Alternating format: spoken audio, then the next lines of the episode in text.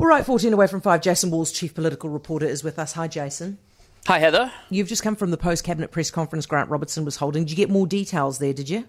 We did, and what a difference another news cycle can can make. I mean, I don't need to spend time telling your listeners about ram raids because if you've even glanced at a TV or any news report from the last couple of weeks, you'll know that there is basically what amounts to an epidemic of ram raids going on. But there was there was nothing specific, and it's really important. There was nothing specific to deter any ram raids in the 560 million crime prevention package announced on Sunday. There was some sort of vague commitment to do something about it. And here's Poto Williams, who's the police minister, talking about it with Mike Hosking this morning. Uh, we need to talk about what other things we can do to support our business owners to be able to operate safely. Like what?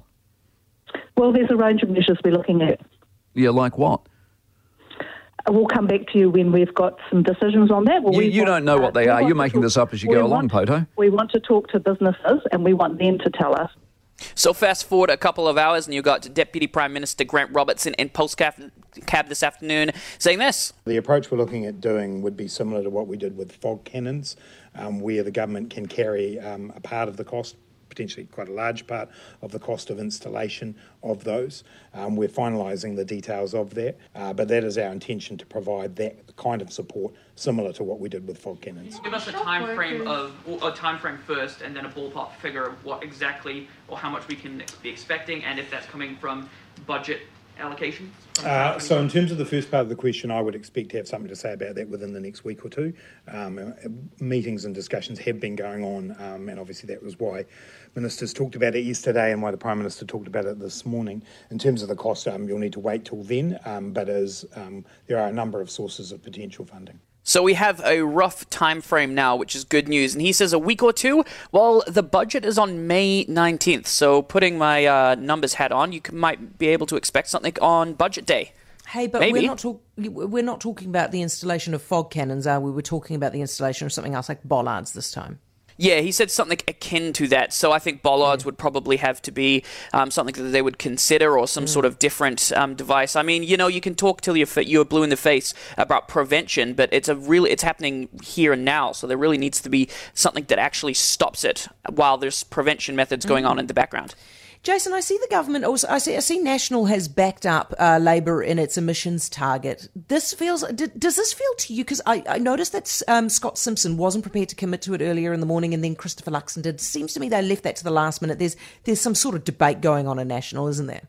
Oh, there, there most certainly is, and we'll um, Chris Luxon will be fronting up tomorrow in front of media where we'll actually get to probe him uh, um, a little bit on that and just about what sort of decision, how this has been made, where the caucus landed, and things like that. But um, essentially, what it is is it it was a an interesting announcement this morning because it was basically James Shaw, who's the climate minister, coming out and setting um, what is the first of three emissions budgets. So they're not how to get there, but a way to get to um, roughly uh, 240 um, megatons by 2035. So that might sound a bit arbitrary, but that's about 35% less than the average annual emissions from 2017 to 2021. So it's a pretty big drop, but there's no um, actual commitment on how they're going to get there yet. We're going to have to wait for the budget and for subsequent plans. So that's where Chris Luxon came in. Um, um earlier today said that National supports the commitment, but there is basically no news about how the government does that yet.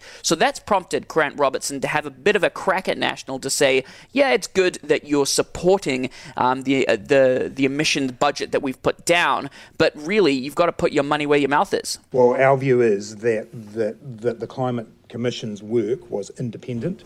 They set the budgets. We have by and large endorsed those budgets.